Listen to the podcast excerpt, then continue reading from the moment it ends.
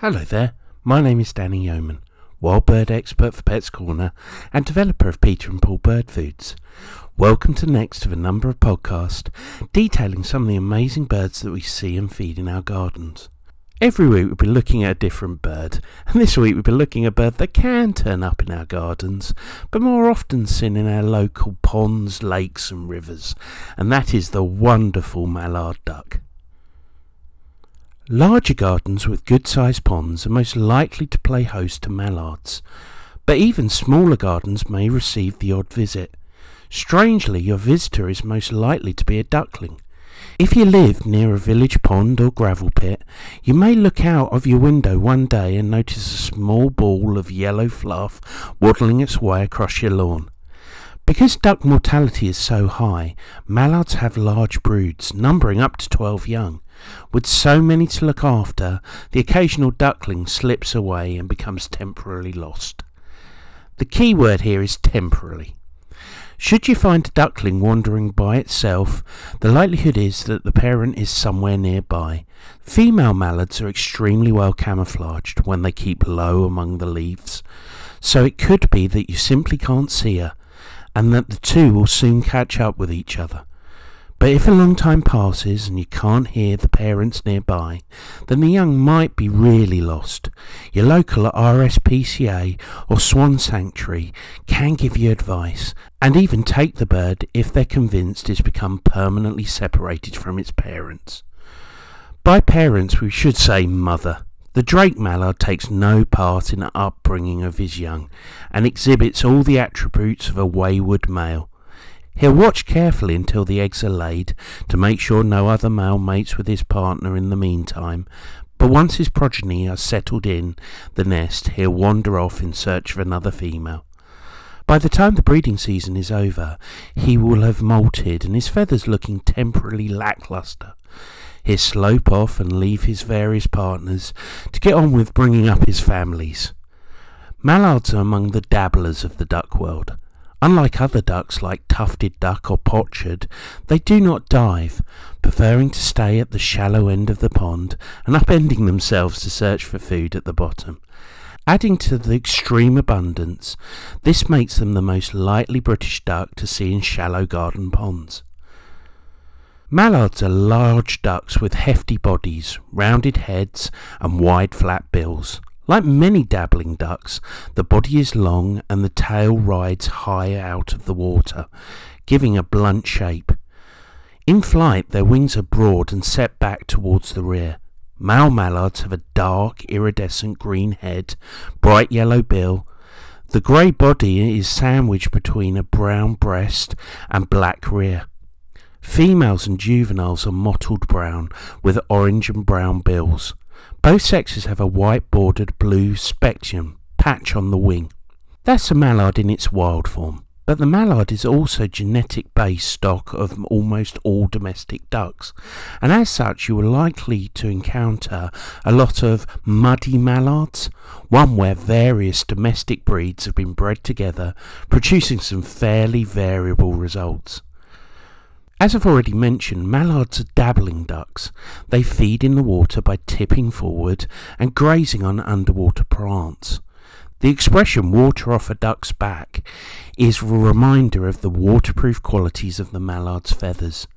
They're kept waterproof by regular application of oil from the preening gland. They almost never dive. They can be very tame, especially in villages, towns, or city ponds, and often grouped together with other mallards. Mallards can live in almost any wetland habitat, natural or artificial. Look for them on lakes, ponds, marshes, rivers, and coastal habitats, as well as city and suburban gardens, and maybe, if you have a reasonably large pond, your garden.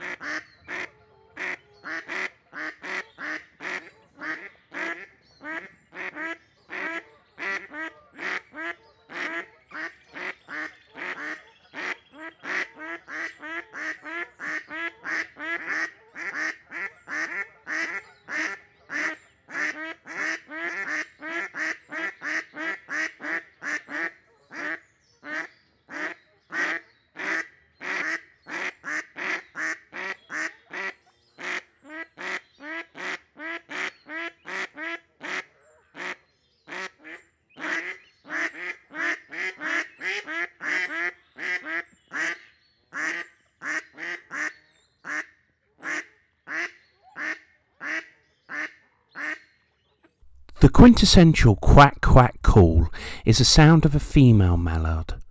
Females often give this call in a series of two to ten quacks that begin loudly and get softer. When courting, she may give a paired form of this quack. The male does not quack, instead, he gives a quiet rip call, particularly when alert, and a pew whistling during courtship. Ducklings make soft, shrill whistles when alarmed. Breeding may take place throughout the year, but usually occurs after March, but they can lay eggs as early as January. Though because of adverse weather, early ducklings are less likely to survive. Eight or nine eggs is the normal clutch, though it's not unknown for more than one duck to lay in the same nest, and a large brood of ducklings can result. The female pulls soft grey down from their breast to line the nest, and carefully covers the eggs with the down when she leaves the nest to feed, usually at first light and early evening.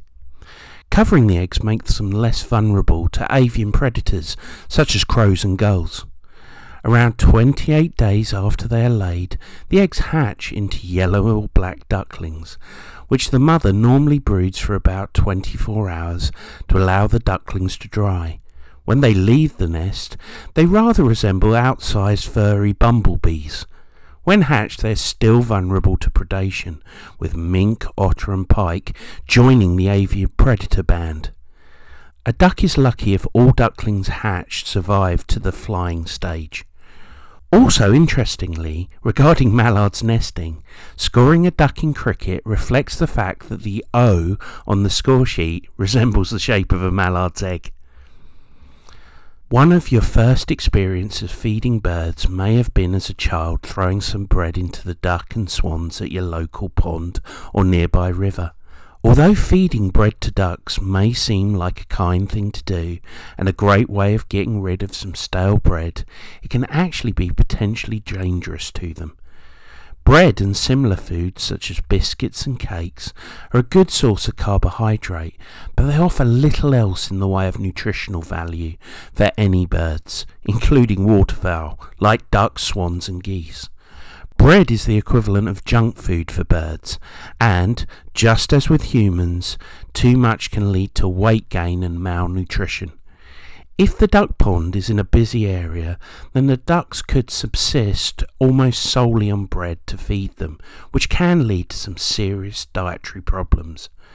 Too many carbohydrates will eventually lead to obesity in birds, and they become sluggish and may find it difficult to fly. It makes it harder for them to evade predators such as foxes and dogs, and losing the ability to fly can also disrupt their natural migration patterns. Overfeeding ducks' breads means their ducklings may become malnourished, which can stunt their growth and development. A disorder known as angel wings, in which the wings grow abnormally outwards, is thought to be caused by a carbohydrate rich diet. Ducklings, cygnets, and goslings will also not learn to forage for natural foods as sources of bread is so easy to come by. When ducks are fed too much bread, not all of it will be eaten, and the leftovers will eventually go soggy and rotten, leading to a greater algae growth and can clog waterways. This concentrated pollution eventually eradicates fish and other pond life, which not only destroys the ecosystem but also removes more of the duck's natural food sources. Mouldy bread can also cause a lung condition that is contracted from inhaling fungi spores. Common symptoms of this include gasping, listlessness, and dehydration, and if not caught early or left untreated, is fatal to ducks and waterfowl. A carbohydrate rich diet means ducks will defecate more, which is not only unpleasant, but the bird's feces harbour bacteria responsible for a number of diseases, including avian botulism, which can wipe out an entire flock of birds. Although wild ducks and waterfowl will live longer, healthier lives, eating natural food such as aquatic plants, grasses, and insects, If you want to feed ducks, there are many alternatives that are much more suitable and safer than bread. Some of these include grapes that have been deseeded and cut into halves, frozen peas that have been defrosted, or good quality wild bird foods like Peter and Paul mealworm mix and Peter and Paul clean plate. But try to vary what you feed them so they don't become reliant on one single food type. Alternatively, you could buy a food that's been specially formulated for waterfowl. Wild Things Swan and Duck food that we sell in our Pets Corner stores is a small dried nugget that stay afloat on the water. The benefit of the food floating is that it remains accessible to the bird for a longer period of time, so it is more likely to be eaten. It also helps to prevent pollution of the water caused by uneaten decaying food that has sunk to the bottom. Wild Thing swan and duck food is much more nutritious than bread. It's also very tasty too.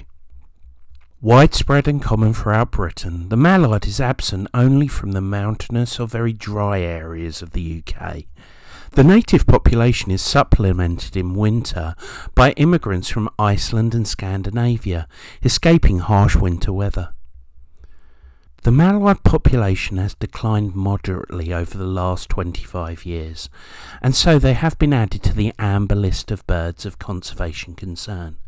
This demonstrates that the survival of some of our most common water birds is under threat due to loss and degradation of their wetland habitats. All the more reason to feed them right.